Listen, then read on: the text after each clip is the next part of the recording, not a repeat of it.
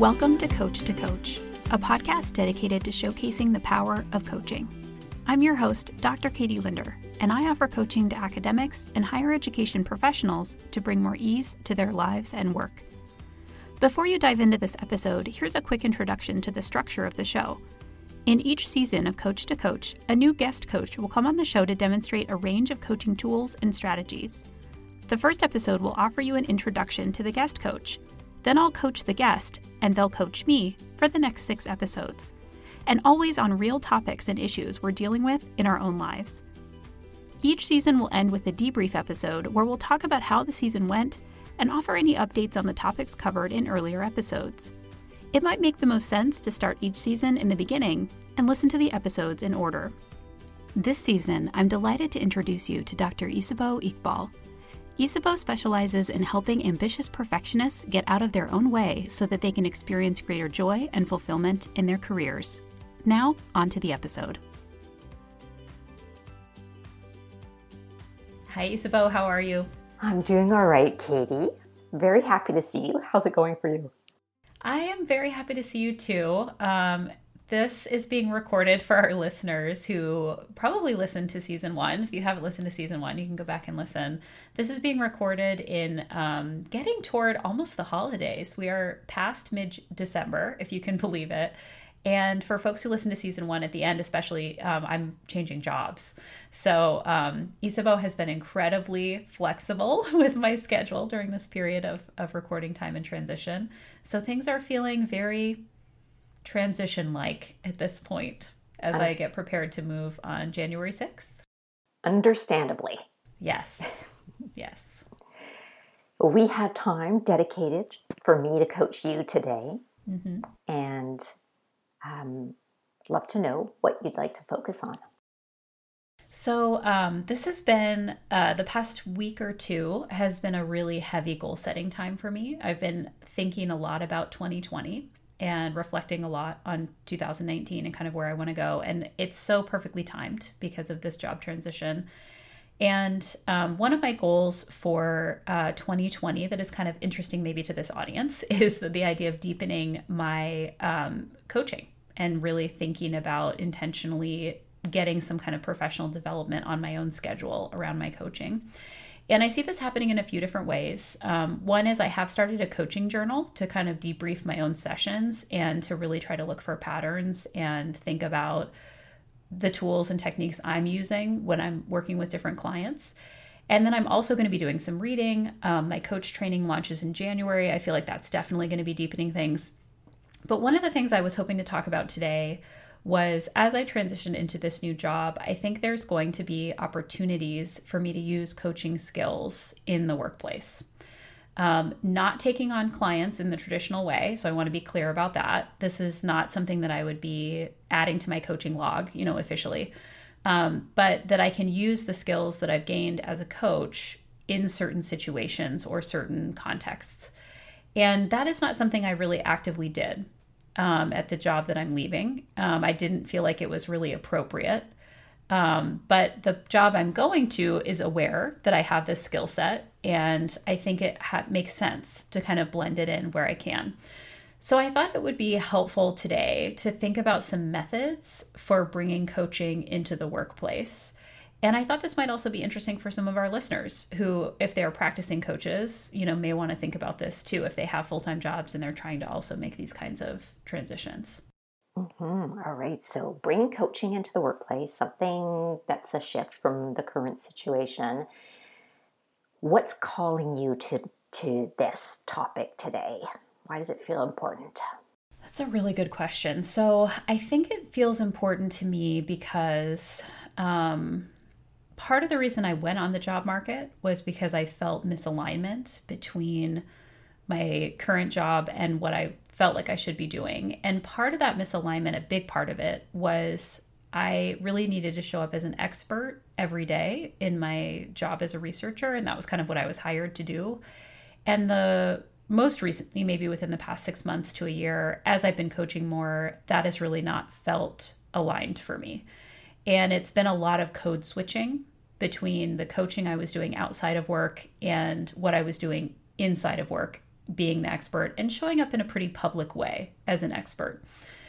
So I feel like this is really on my mind as I'm starting the new job because I I feel like it would be easy for me to fall into the expert mode just because it comes very naturally to me. It's a huge part of my training and experience.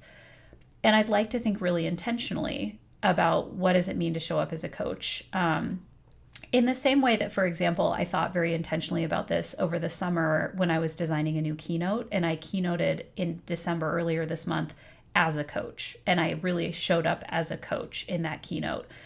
And so it's it's an ongoing practice for me of just really trying to be purposeful about not just being a coach in my practice, but also being a coach in other parts of my life. It doesn't mean there's no boundaries. I, so I want to be clear about that. There definitely are, which I think is part of this conversation is like, is it always a good idea to show up as a coach? You know, like, and, but I, what is the relationship, I guess, for me, the question I'm asking between my full time job, my coaching practice, and alignment? And can I bring those things more into alignment so that I'm not feeling like I'm code switching when I'm going from one place to another as much as I do now? Mm-hmm. Okay, thank you. And in terms of our time together today, by the end of our session, what would feel like it's been a valuable use of time? What do you want to walk away with? So, I think a couple of things. One would be to think about scenarios in which coaching might be appropriate or a coaching mindset, because I want to be kind of separating out a coaching mindset or coaching skills from the actual act of coaching like a person individually. Um, so, s- different scenarios where that might happen mm-hmm. in the job that I'm going into. And then also maybe thinking about if there are reflective practices or other kinds of practices that would help me to prepare myself for that. So, whether that's reading a book every month around coaching, just kind of keeping myself in that mode. And it's interesting. I mean, I can imagine that some people might be listening to this and thinking, you know, you're coaching a lot, you're doing the coach training. Like, how is it that you're not in this mode? But it actually is surprisingly easy to get out of it because I think you kind of get into autopilot a little bit with some of the ways that you can be coaching, especially when you're doing it a lot. And so, what I'm trying to do here by kind of deepening my practice this year is to stay on that surface of, you know, not going into autopilot and really being intentional about that practice.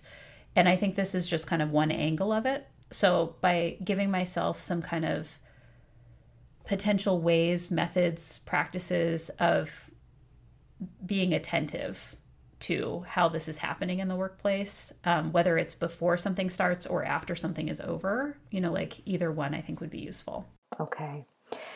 Uh, so looking at scenarios and then at looking at scenarios where the coach mindset may be in the new workplace, and then also uh, some practice reflective practices, including methods, strategies, so some right. pra- practical mm-hmm. pieces. Okay. All right. Clearly, you're going into a new job that you don't know the full picture. Um, what do you think might be the types of scenarios that would be part of this role where a coaching mindset may be something that you that you bring to that situation? So I'm really glad you prefaced that by saying I probably don't know all the things because I really don't. Like, mm-hmm. this is a really good example of a situation I'm going into where I feel like there are some things that are known and there are a lot of things that are not. So, the things that I think are known would be I'm probably going to be in situations where I have lots of meetings. Mm-hmm. Like especially initially i think i'm going to be getting a lot of information from a lot of different people. And this is pretty typical i think of any new job where it's just kind of a fire hose of information coming at you. So i think there will be situations in which i will be attending meetings um, at not leading them so that would be one situation. I think it's also possible I will be asked relatively quickly to lead certain meetings. So I see kind of two angles there one in which I'm more of a participant, and one in which I'm more kind of setting the agenda and facilitating meetings. So that's one set of circumstances. Mm-hmm. Um, I think another set of circumstances is I just received, so I've got my email set up and they're already adding things to my calendar and things. So it's getting very real. Um, but one of the emails I recently received was reminding employees about their goal setting for 2020. And so I anticipate I'll be having some goal setting and kind of professional development conversations with the team that reports to me. Mm-hmm. So there's also kind of those one on one meetings that I'm going to be having with uh, my staff. And it's a bigger team than I've ever had. So I also anticipate there will be team meetings and one on one meetings that will be happening, and maybe even subgroup meetings because there's like multiple groups that report to me that have their own kind of teams within the team, if yeah. that makes sense. Yeah that's an unknown for me. I'm not quite sure what the structure is in terms of those kinds of meetings. If they already have things that are taking place that I would be kind of just joining in, um, or if I need to set things up. So, again, kind of lots of meetings there. Um, and then I also think there are going to be quite a few opportunities where I'm going to have to synthesize information relatively quickly and make some decisions. Um, I'll be gathering data and in all forms and talking with different people and making some, you know, decisions or facilitating some decision making. That might be another way of putting it with a, a group of mm-hmm. people about how to move forward in a particular situation. Um, and then the other thing that I think is farther out, but is still on my mind, is some of this role is around curriculum design. And I see the potential of maybe doing a retreat type something. Yeah. Where I would be kind of facilitating some group engagement around next steps, you know, in that way.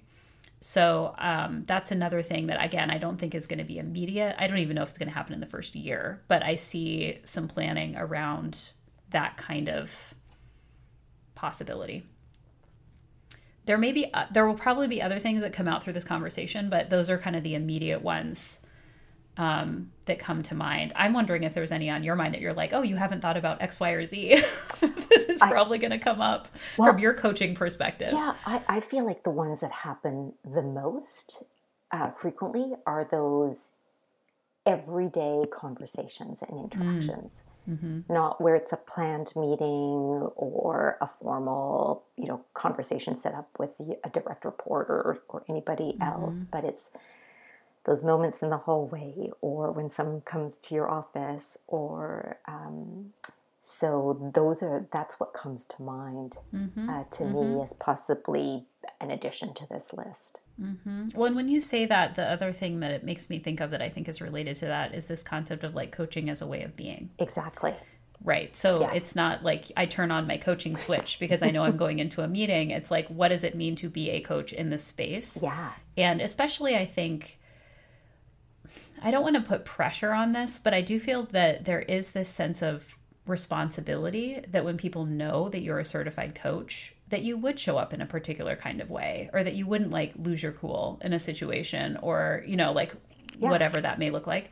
Um so that's something else again like coaching as a way of being i think is is how i would think about that. Yeah i'm wondering um, because you may have said this are you replacing somebody or is this a new role um, can you tell me a little bit about the context yeah, that's a good question too. So, um, in this particular situation, this is actually why it's on my mind. Um, I am not replacing someone, mm-hmm. but this is a, a, role that's been open for quite some time. And so, this team has been without a leader for about a year. Wow. So, there's definitely a gap that's being filled with this particular situation. And there's also been some reorganization that's happened within this team during that time.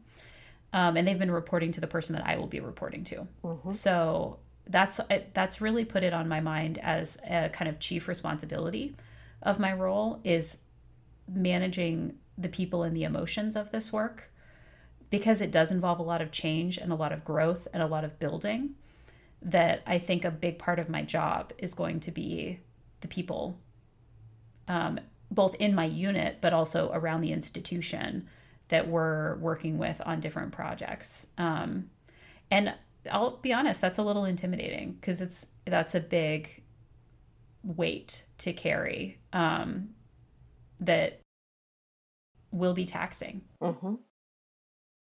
It will be taxing. Agree. And so, on one hand, there's the taxing aspect of code switching, as you were talking about, and then there's a potentially um, taxing aspect of caring for so Right. many people. Right. Yeah. Right. Yeah. And I think about, you know, it's one of those situations of not that I will view all of these people as my clients. And again, I want to draw that clear boundary. I don't see my staff as my clients. I don't think it's appropriate to treat them as my clients.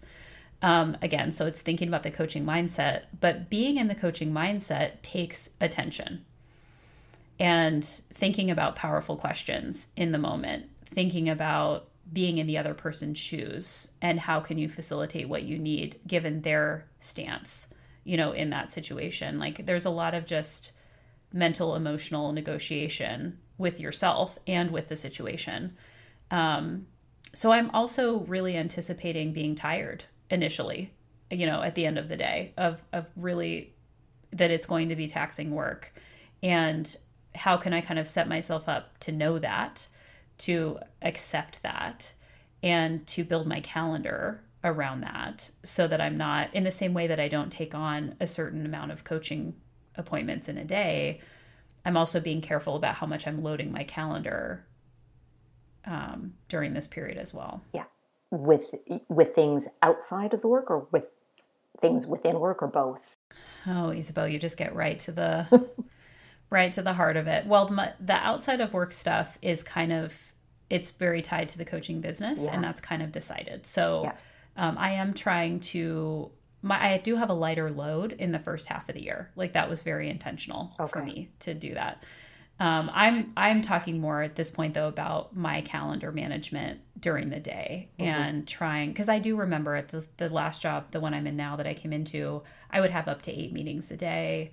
There was no time to process information, and I would like to have a little more control over that this time around. I think I can set some boundaries. There will be days that I can't control that completely, um, but I think that if I can build in processing time, like that's going to be really important. And I think the role and what I'm being asked to do, that's a very clear part of the role is the vision. So I can't do the vision if I'm in meetings all day. So I think that um, that's something else I'm I'm kind of trying to be attentive to Mm-hmm. as well. Okay. You said earlier you were interested in exploring situations where the coaching mindset, coaching being, would be um, appropriate or potentially appropriate. And you also were interested in looking at situations where it may not be, or that's the way I heard it. Um, what are your thoughts on that? I think that um, it's like a different kind of boundary setting or a different kind of code switching because I think that where I am right now, it's like code switching between expert and coach. Mm-hmm. And there's a pretty clear line between that. You just don't really show up for coaching as an expert. It's just not Yeah. really, it's not how it's done. I feel like that line in this job will shift to being more on the side of the coaching spectrum where it's like uh, in my coaching practice i will show up as a coach 100% like in terms of like you are my client i am your coach i am i am practicing coaching you know in a very structured way you know in in a way that icf is you know aligned with all of that whereas i think in the workplace it's more of a mindset than it is a formality mm-hmm. so it's a different kind of boundary, and I feel like that boundary is going to be a little bit more gray, which concerns me a little bit. I'll be honest. Like it's, I don't feel like it's as clear. I feel it's more aligned, but it's something that I think I'm really going to have to be careful with. And at least initially, as I'm kind of feeling it out, I think it could end up being something that's great. And I'm like, oh, this is not the thing I needed to worry about. You know, like this, this is just fine. But because I haven't actively done this, um, well, actually, let me back up. I think part of where the concern is coming from is in the past, I have actively done this as a faculty developer and it burned me out because I was practicing coaching one on one with individuals. I didn't call it that at the time and I wasn't certified at the time, but that's what it was. Yeah. And I didn't know the practices I needed to have in place to be caring for myself in those situations. Because there is a lot of self care, I think, when you're in a profession like coaching um, or therapy or you know other kinds of helping professions. So, um, that is in the back of my mind. Yeah, that's I I probably wasn't realizing that until speaking it now. Mm-hmm. Um, that that there is a concern for me that I will be burnt out if I do this too much, um, or kind of as deeply as I do it in my coaching practice. Yeah. So it's like some things need to be brought over, but I need to be thoughtful about what those things are and not be um, overtaxing myself cognitively to do this work 100% of the time. Mm-hmm. You're going, you're in a transition, as you said at the start of this um, coaching call, and self care was something that we have talked about in a few different a few different ways. As you think about your coaching being and this new role and knowing that you burnt out in the past when you had adopted this, these practices at work more fully. What are some what are some of your thoughts around caring for yourself while also showing up as a coach? I think this is the year that I'm probably going to start taking vacation for vacation's sake. Mm-hmm. Yeah. Um, that's been something that in the past I have chosen. And, and if you listen to season one, you heard me talk about a creative retreat. Um, that is typically how I use my vacation time. Um, and if for speaking and things like that, I am pulling back on speaking this year. Mm-hmm. I have a few things on my, my calendar already booked, but I'm trying to be really careful about how I do that. Um, the other thing that is a benefit of this work um, with this new institution is I actually get two days for consulting work every month that I don't have to take vacation. So I will not be draining my vacation pool to do some of the travel and other things that I, I build into that. But I, I definitely see that as being part of it, is really trying to rest in a different way than I than I typically have. I anticipate the first couple of months that I'll be getting a lot more sleep um, and that I will be going to bed earlier and being really thoughtful about that. Um, I have pulled back, as I mentioned, on some of my other obligations. Um, there definitely are things on my calendar, but it's not as heavy as it could be. Um, and so I think that that has been a helpful way to think about self care. Uh, I'll be booking monthly massages, which is something I'm doing right now. So that's a part of it for me. Um, and then the other thing that I'm getting very serious about is um, fitness because I am setting up a situation for myself in my new city where I will have a gym and I will have something in my home, um, which is something that we just have not had room for. Uh, to consistently have where we currently live, but we will have room for, and I have some equipment and things like that that I like to set up. So that's part of um, the self care for me too, is really making time for that and trying to, if I can. And I don't know the culture of this new workplace, so this is part of the unknown for me. I'd really like to get out a couple days a week and go do like a yoga class mm-hmm. in the mm-hmm. middle of the day, like over my lunch hour. And um, again, I'm not quite sure, you know, if that's something that's going to feel reasonable, but I feel like setting that boundary early is really important to me um, and trying to make sure that i'm building that in and and doing some of that work life balance.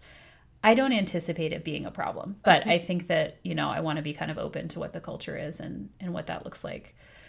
So i definitely feel like i am building in some of that. And then the last thing i think i would say is um, for the past six to eight months or so i've really been deepening my practice around reflective writing and I am not actively working on a book project in 2020. And so that is, I think, going to be funneled into more of the journaling, more of the reflective writing. I am putting a, I've kind of chosen a phrase for the first part of the year at least um, to really kind of center what I'm trying to do. And that phrase is being deeply rooted. And I think during times of transition, I really want to be deeply rooted in my values. And so I'm trying really hard to be attentive to that as we're going through this move. And so I think the self care is part of that. So it's actually something that's very much on my mind um, as I'm thinking about this. And I think there will be challenging moments because I, you know, for me, self care often happens in the evenings and I will have some evening obligations and things like that. Um, so I, I'm just going to, I think it's like a week to week thing. I'm just going to have to look at my schedule and every week try to figure out when is my solitude time when is my time with my partner? When can I prep food so that I have good food? How can I get to bed on time? You know, like all of those things are going to be priorities for me. Yeah. Yeah. And I love what you said earlier about uh, managing your calendar and meeting schedule differently. And wondered also, we haven't really talked about this in the past, but to what extent your physical space is a is a way to self-care. So some of the things you've listed here are around doing or not doing. And I'm imagining your office space, your physical environment as an opportunity for self-care too. And wondered if you'd given any thought to that. So, this is a really good question. I'm glad you've asked it. I should be thinking about this. I have visited my office space. It is not ideal. I'll just put it that way. Um, it's close to a busy street. There is some kind of noise pollution going on. And I am definitely going into it with the mindset of like, I'm going to make the best of this situation because it is a situation where the whole organization that I work for is actually trying to move to like a different building because it's just not ideal for anyone. Um, but I have thought about, for example, making sure I have hot water to make tea. And if I need to bring in a kettle or something to do that, I will have a mini fridge in my office. I have um, a standing desk set up. I've ordered a bunch of whiteboards to be installed in my office before I get there. There's a small conference room next to my office where I can hold meetings. Like there, there are certain things that are already kind of in play around that and I think um, the other thing I have I've considered quite a bit is how much I'm actually going to be in that space because I think especially with meetings I may be initially walking around a lot and and visiting other people, which could be good. I will have an office space in my home, which I think that is more applicable to in terms of just what I can set up. And um, I have as another one of my 2020 goals making our new house a home and really trying to settle into that space and, and see what that means for us. So it's on my mind, but I think that um, I'm definitely moving from a space. I'm moving from a space that is newly renovated in my current job to a space that is in desperate need of renovation yes. in my new job. And I do think environment is important. Um, and I don't want to make it so important that it's really distracting to me if it's not kind of the ideal thing that I would want. So um, there's a balancing act there for me. Yeah. Yeah. And awareness. And awareness, yes. Yeah. And I would imagine many people listening to this have the same situation. I mean, we are just not always in the environments we want to be in. And it doesn't mean that we can't be effective in our work. Um, so, yeah, but that it is interesting, though, to think about going into a new space and finding the respite places. And it may not be my office. It may be a coffee shop. It may be, you know, there is a local library that I think is within walking distance of where I work, you know, and that was a big deal for me to have that in my current place of employment. So, things like that I'll be exploring in this this first couple of months to see how does everything land in terms of settling into that space. For today, you wanted to take a look at the scenarios where coaching mindset um, may be applicable, and we we took a look at that. Also, some of the scenarios where it may be less applicable, and you also wanted to take a look at um, reflective practices, methods and and other pieces like that to bring to bring into uh, the coaching at work at K State. You've talked a fair bit, not a fair bit. You've talked about reflection or that piece really being on your mind for for 2020. And I would love to hear your ideas for for what the coaching might look like, I guess more more practically. Mm-hmm. I don't know mm-hmm. if that's what you're getting at when you talked about reflective practices and methods within your workplace. Yeah, I feel like there's two angles that I'm kind of thinking about this from, and I'm glad you're separating them out.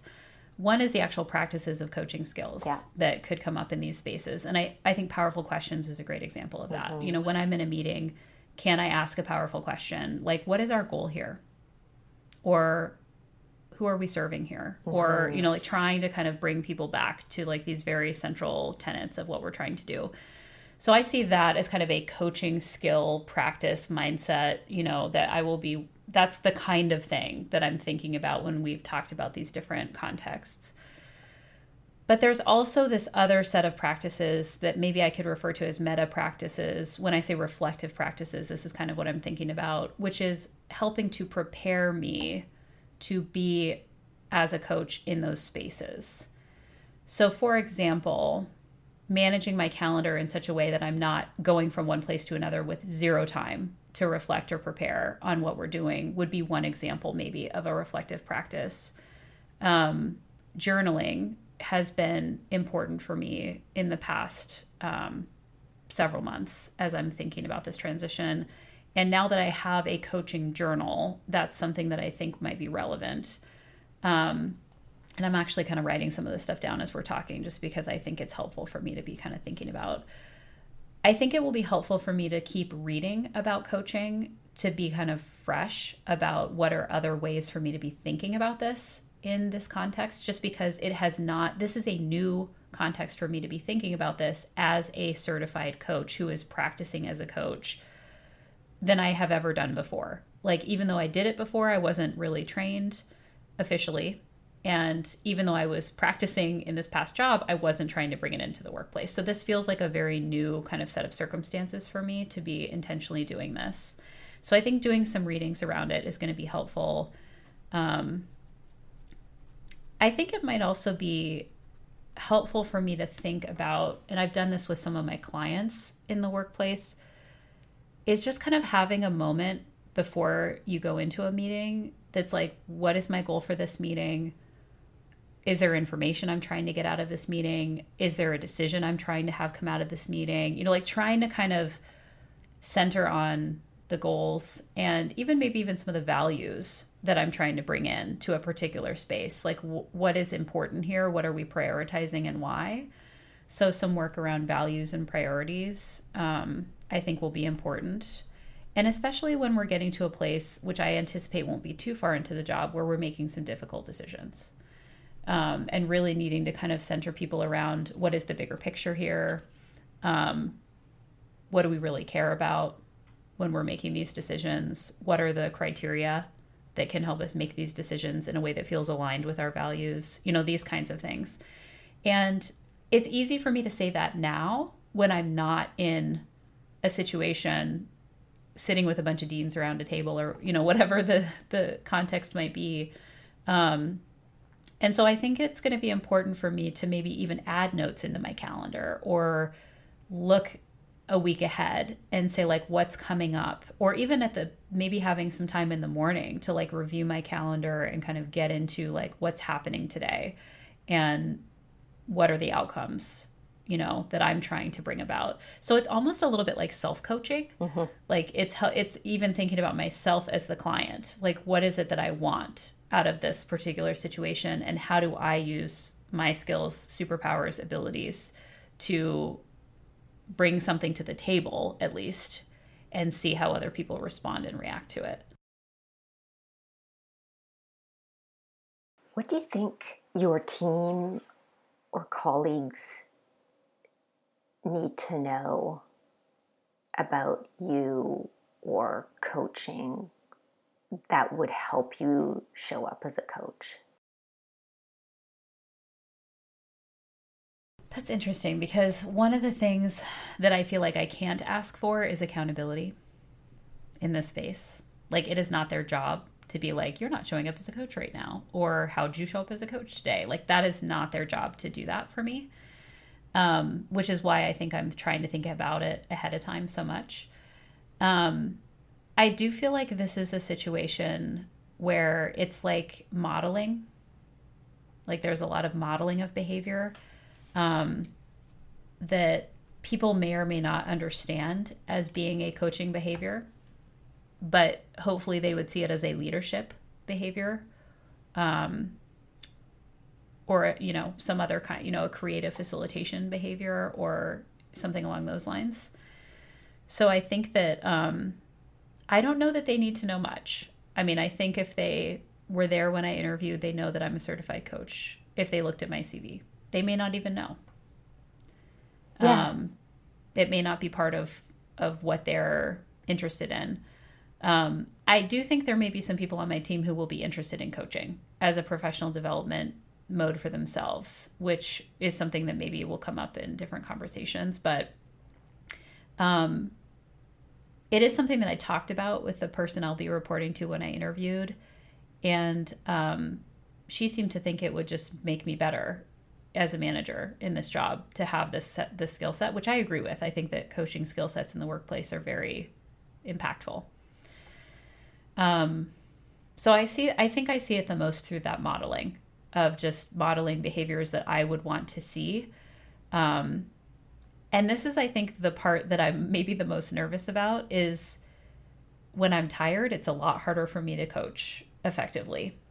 Um, and if we have people who are listening to this who are practicing coaches, you know, if you've had a long day of coaching, by the end, you know, you're feeling depleted. It's it's a lot of mental work to think carefully about what how you're facilitating that situation.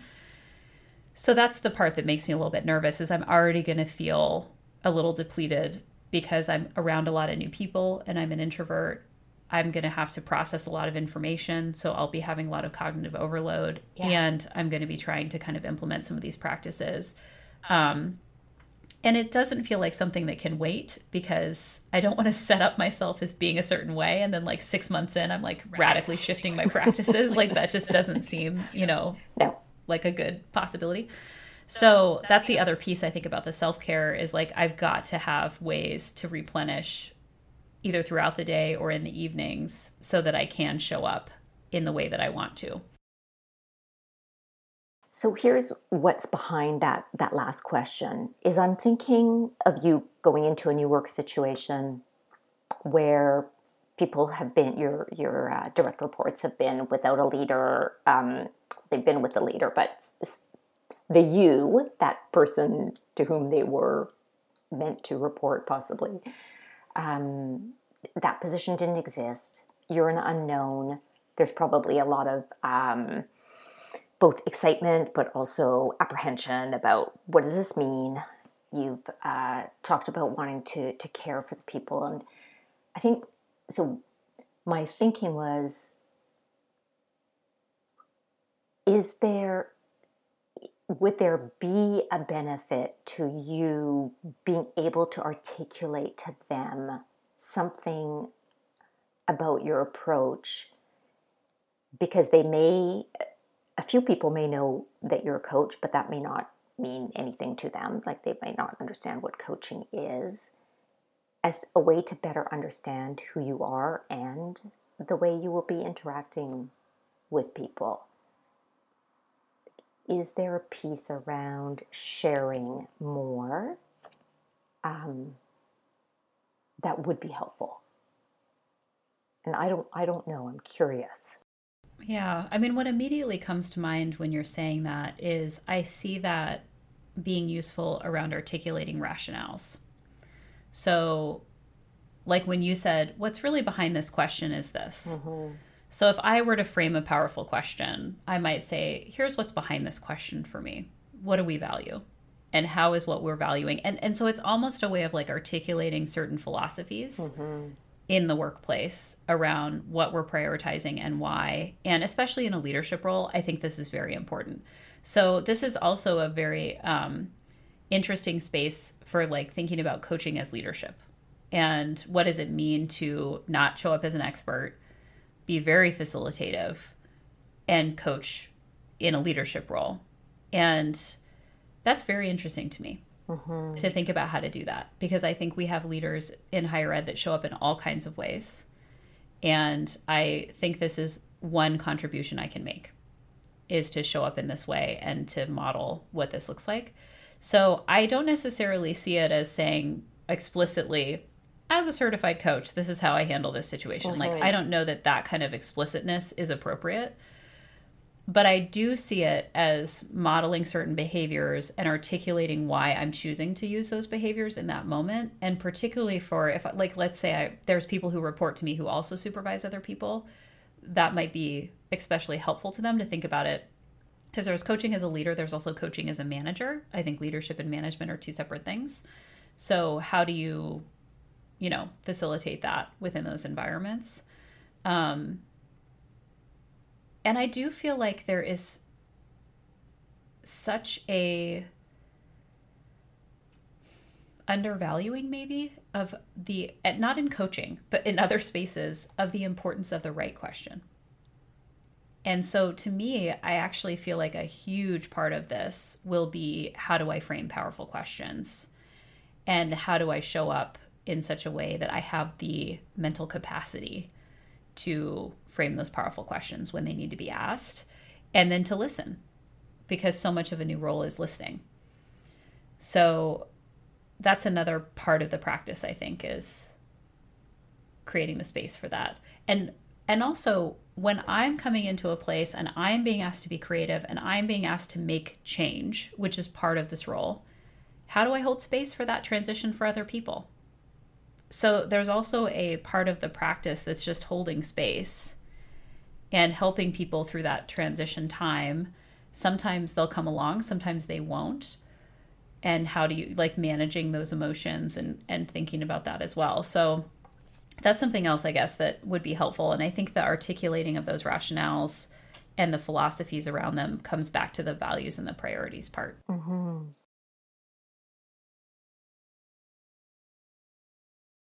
When you think about those last few pieces that you've mentioned is there anything about practices that you want to get more specific about for the purposes of your you know your agenda item today?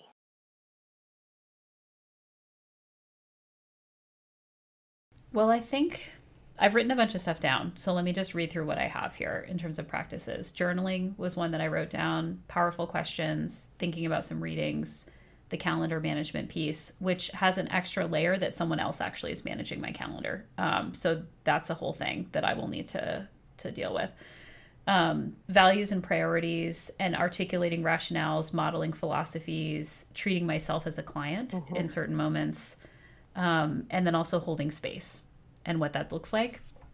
The other piece that I think is actually really huge, and it came up and I feel like I kind of glossed over it, is accountability. My practices of holding others accountable, which is totally a huge part of coach training in terms of like how you show up for your clients. And i think that's a big part of how i'm going to be showing up in this role is holding people accountable to certain systems and practices that will be built while i'm there.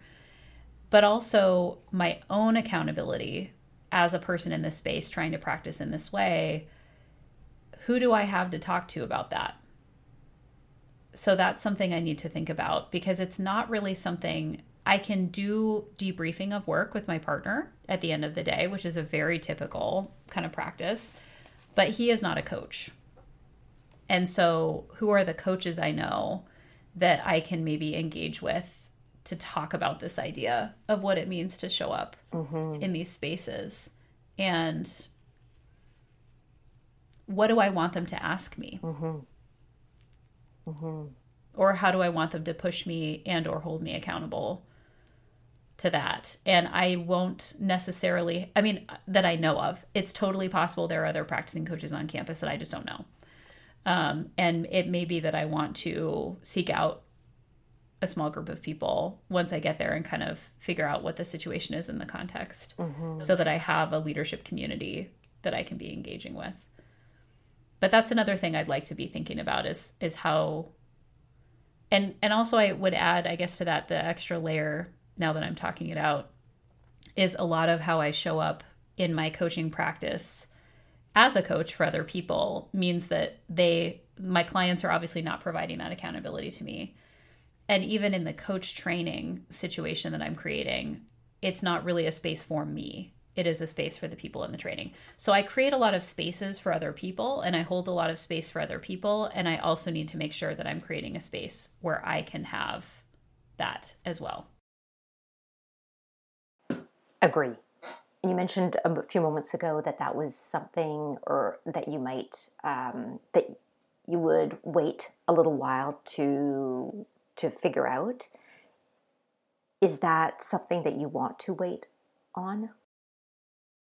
Well, I think if it's going to be local mm-hmm. and on campus, it would not be something I could immediately put into place. Like I, I would need to have a sense of personalities and like it's kind of like when you think about forming new friendships, mm-hmm. you know, in the workplace. It's like it takes a little while, for me at least, to kind of figure out who the appropriate people are and who I'm connecting with and that kind of thing. I think when I add in the layer of who knows coaching, it's like who I mean, I don't even know that there's going to be anybody there who who would be appropriate in that role. Um it may be that this is something that I kind of revisit after about a month on the job to see how I feel like it's going and to what degree do I need to be processing this.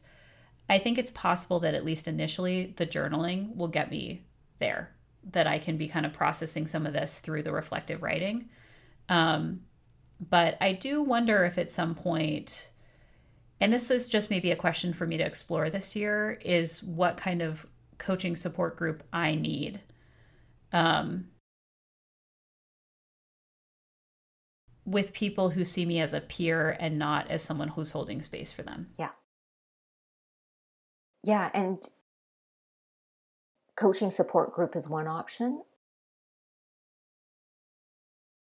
Having a coach is another option. Mm-hmm. There may be other possibilities there. Mm-hmm. Well, and I think it may be helpful to. So, this is the year, probably in the first month or two of the year, that I level up my coaching certification mm-hmm. to PCC level. And that it may also kind of prompt me to think about who do I know that is is at that level that can be kind of engaging with me. Um, I think that there's also a period of time that I don't see myself in right now yet when I'm moving toward master coaching where I would absolutely engage a coach and and would be kind of working through what that meant. Um, I'm hesitant, I think, to build in too much because I already feel like I'm building in a lot with these practices, and so it's it's needed. But I I like to your question of can it wait? I feel like it can a little um, as I'm kind of working out all this other stuff, and I feel like the sands are kind of shifting so much that I'm I'm not even going to be in a place where I can be like settled and aware for maybe the first month or so. Um, and also when you start a job, there's just a lot of stuff that happens that's not your everyday kind of situation. You're just being thrown into again a lot of information. So it's not going to be consistent. Um, but even as I talk through this, I hear a lot of excuses. So I want to interrogate that for myself a little bit and just think about what does this look like? And and i do think i'll need support um, and i do feel like i've set up support structures in other ways. So this is something that i should definitely consider and think about how to create this community for myself. Um, i mean i'll be honest and, and maybe someone listening to this is the right person for this it would be a relief to me if someone just invited me into this community rather than me having to create another community that's part of my hesitation. Like as I'm talking it out, it's just like I'm always the one to create the spaces. And I would really like for someone to just reach out and say, I'm in need of this. Would you like to join my coaching support group? in which case I would be like, yes, thank you. Can you schedule the meetings? Can you provide, you know, the space? Um, so again, yeah, if you're listening to this and you're at the PCC level and you want some coaching support group people, you know, give me a call. Um, but I, that's part of it for me that I'm hesitating on because I do feel like I'm creating so much space for other people in this 2020 year, and and I'm trying to do it so intentionally, and this just feels like one more thing. And it's I if it's going to be truly a space where I'm held accountable and I'm feeling taken care of, I can't be the one that creates it. So that thank you for helping me to see that yeah. because that's definitely part of where the hesitation is coming from. For sure, you want to ease into it. Yeah, at least for now. Yeah. Yeah. Yeah. Otherwise, it's just going to feel like one more checkbox. Absolutely. And I, I think it needs to be something different than that. I'm aware of time. I want to um, move us towards wrapping up. I did want to ask you because you've you said that at present you have adopted a practice of journaling about the coaching and that you saw that you would might also be able to extend this in the coaching that you're doing um, or the the coach coaching mindset that you're bringing to your new job, how would you see the journaling with respect to the coaching situation at work fit in with your ex- existing journaling or alongside? So I have and I'm what I'm taking notes in actually right now as we're talking is my coaching journal. So I have this this notebook that I consider my coaching journal and one of the things I've been trying to do and it hasn't been that long. It's been about just a couple of weeks that I've been I've been engaging in this practice and it was something that I kind of decided to do as I was planning for 2020 so I started it now. I'm trying to set aside time either directly after a coaching call or within 24 hours of a coaching call to just write one page of my kind of process notes. It is purely for me. It is not really about what we decided to do or their accountability or it's very much about like what I was feeling during the call um, questions that were raised for me techniques I used, you know, things that I felt worked really well, things that now that I'm thinking about it, I wish I had done. Um, so it's it's that kind of like meta level processing of the coaching. And I could see doing that having this with me potentially to make some notes um, or even just like a couple times a week you know like setting aside some time to do this i think i would need to block it in my calendar. Um, or set aside you know like on mondays i do this or i process this on friday afternoons or whatever the case may be. Um, i'm getting into a place right now with journaling that feels right, but also getting slightly unmanageable. Like I have several different ways that I'm tracking information now um, because I'm trying to be intentional about where I'm doing this work. So um, I'm also trying to be thoughtful about that. So I could see kind of carrying this around with me and kind of jotting some things down um, as it's happening, but also just maybe having some prompts that I ask myself consistently. I could see that being effective. Um, where did I show up as a coach this week? Where do I wish I had shown up as a coach? How would I have done something different if I was using a coaching mindset in a particular situation? If something doesn't go well, you know, like reframing it for myself and thinking, you know, what would a coach have done in this situation? Or was it that you were practicing as a coach and that wasn't appropriate or whatever? You know, like just kind of like thinking through different possibilities, I think is useful. Um, but I think just in part having the space for this to go that like this is the coaching journal like this is where i talk about coaching with myself um, has been a helpful thing i also can imagine that there will be scenarios and things that come up in the coach training that i'm facilitating where i will be able to offer an example um, and kind of process something that has happened um, in the workplace and that may also be another space that it would be useful not just for me but for other people mm-hmm. Mm-hmm. Okay, thank you. So I want to take us back to the agenda for uh, today, and I want to check in with respect to what you were hoping for today was to look at scenarios where coaching mindset may be helpful, as well as scenarios where it may be less helpful, and some practices that uh, that you could implement or bring into this new work situation. I want to check how you feel things went and whether there was anything that you, that we didn't address that you would like to address. This has been a very full session for me. Mm. Like we've processed a lot of information. This has been really helpful. Um, as you were asking that question, what occurred to me was I've been very focused in on the practices and kind of trying. It's like the forest for the trees, um, and I've been really on the trees. And I think it could be helpful for me either as a journaling practice or just to further reflect, maybe as homework for this session, on just what does it mean to me to be a coach all the time, mm. and what is coaching as a way of being. Like I think that those are questions that will deepen over time and I'll come to a better understanding of what that looks like as I mature as a coach and as I mature as a leader and deepen, you know, into this job and, and what it's going to be. But that to me is pulling back and saying, how am I even defining this? And we did a little bit of that here, but I feel like we zoomed in really quickly at my request. You know, we kind of zoomed in and it's your question is kind of reminding me to also pull back and ask those bigger questions. Um, so if people want me to repeat those, the ones that I wrote down were what does it mean to me to be a coach all the time? And what is coaching as a way of being? Yeah, there's a huge piece around identity. There is. And I feel like that part we didn't really get mm-hmm. into. Um, it makes me also think about things that I like to consider practices, like radical self trust as a practice, is so nuanced in terms of how it shows up in all these different contexts and, and what you need to leverage for that. I think about things like yoga as a practice. Like these are complicated identity based mm-hmm. things that we do, and it is not simple.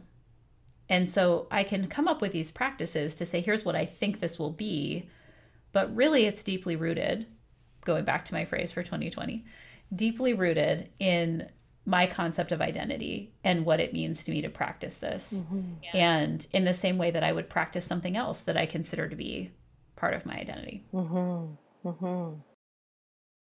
Yeah, and it's interesting timing, right? Both like moving into 2020, moving into a new job, changing physical locations and and shaping your identity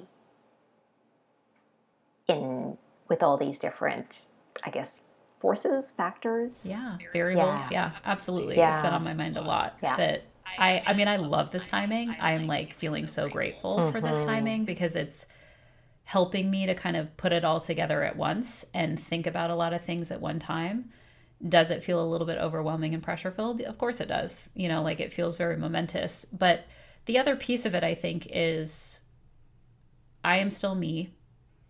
Even as I'm maturing as a coach, you know, it's still me who's doing that. And so this session has been helpful for me to think about what are the things I'm currently doing, like journaling or other things that have been very helpful for me that I can kind of continue to bring into this space as tools and then are there things I haven't really been doing um, that I might want to start, like the accountability for myself and things like that. But it's also really giving me some confidence in some ways that these are things I do. Like these are things that are very comfortable for me. The values work, you know, thinking about priorities, modeling things for people.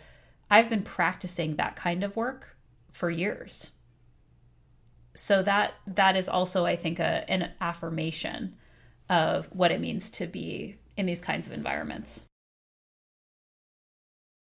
Here's my final question is there anything that i can do around accountability or support over the next month or so as you undergo the transition it would be very helpful for me. I'm going to look at my calendar yeah. to see if there's like a date that I can pick for this. Mm-hmm. I would love like an email check in. Okay. And I would love it to happen like the 13th or the 14th of February because mm-hmm. that'll be like roughly two weeks on the job. Okay. Where I can kind of and and really just kind of the how how are you showing up as a coach? Yeah. Like how, how okay. is this going? You know, what is what are you learning about how coaching as a way of being is working in this space? um, because this is very experimental for me. And when things are experimental, it means sometimes they don't work and you don't know, um, or it changes or shifts in a way that you're not anticipating. So, yeah, let's, I would love to have a check in. And as we record this, this is like two months from now, um, because I, I think I'll need a little bit of time and space to think about what this is. Um, but for folks who are listening to this season, the good news is the next episode that releases will be our debrief and you'll get to hear how this has gone for me. And um, yeah. That's great. I am looking forward to hearing that and to connecting with you again, Kate. Yeah, me too, Isabeau. This yeah. was really helpful. Thank you so much. All right. You're welcome. And for our listeners, um, thank you for hanging in with season two of Coach to Coach. Um, this is Isabeau and my last peer coaching session where we're coaching each other. And as I mentioned in this next episode, you'll get to hear us debriefing not only the topics we talked about and kind of how things are going with that, but also the techniques and the tools that we used and things that we felt were effective or that we had questions about as we were going through this, both as coaches and as clients. Um, so I really look forward to to debriefing that with you, Isabeau. Me too. And um, yeah, yeah, I will plan to see you next time. You bet. Thanks so much, Katie. Thank you. Thanks for listening to this episode of Coach to Coach. For any resources mentioned in the episode, check out the episode show notes at drkatielinder.com slash coach. If you found this episode to be helpful, please take a moment to rate or review the show in Apple Podcasts or recommend this episode to a friend or colleague. Thanks for listening.